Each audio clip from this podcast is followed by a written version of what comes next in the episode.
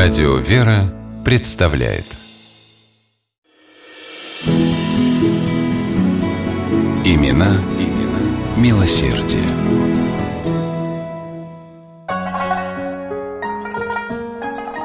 В 1896 году Мясницкая улица в Москве украсилась настоящим чайным домиком в китайском стиле.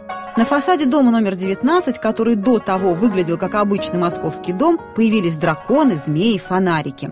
Здание стало походить на пагоду. Конечно, сделано это было не просто так. В тот год Первопрестольную посетил китайский посол и известный чай-торговец Сергей Перлов, магазин которого находился на Мясницкой, оформил здание в восточном стиле, чтобы пригласить посла к себе и заключить с ним выгодные контракты на поставки чая из Китая.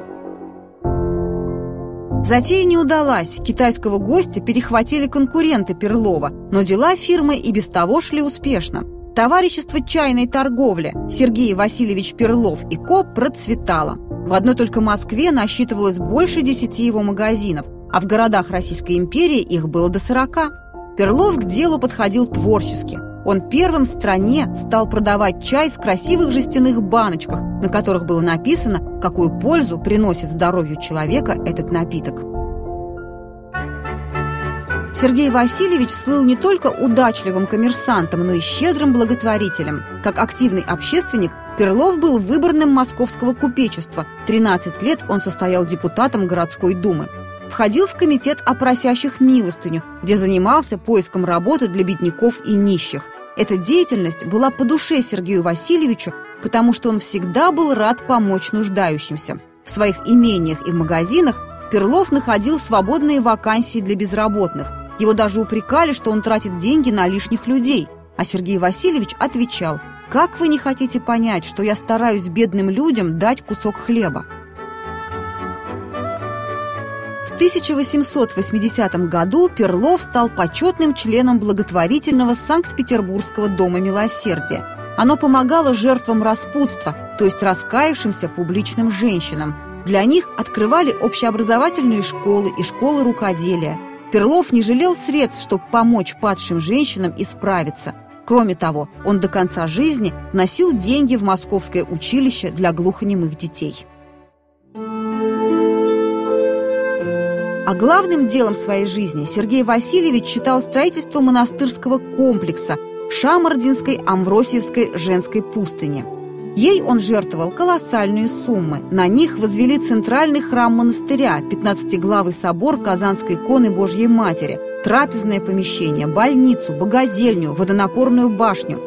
Перлов обустроил мастерские для монахинь, живописную, чеканную, переплетную, коверную. В монастыре имелись своя типография и даже фотоателье.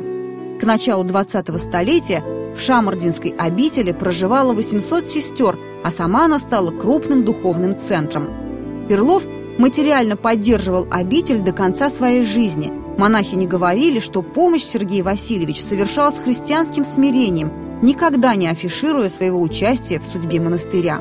А когда однажды растроганная игуменя попыталась сказать ему спасибо, он ответил, «Что вы, матушка, я вас должен благодарить, что вы принимаете мою жертву». За благотворительную деятельность Перлов был награжден орденом Святой Анны с формулировкой «В воздаянии особых трудов и заслуг», орденами Святого Станислава III и II степени. А за финансовую помощь Черногории, союзнику России во время русско-турецкой войны, Сергею Васильевичу пожаловали орден князя Даниила. Но высшей наградой для Перлова стало получение почетного дворянства и фамильного герба с изображением чайного куста и девизом «Честь в труде», который отражал главный принцип жизни самого Сергея Васильевича.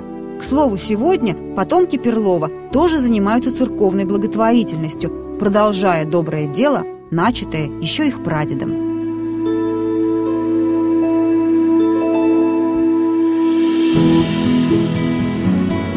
Имена, имена милосердия.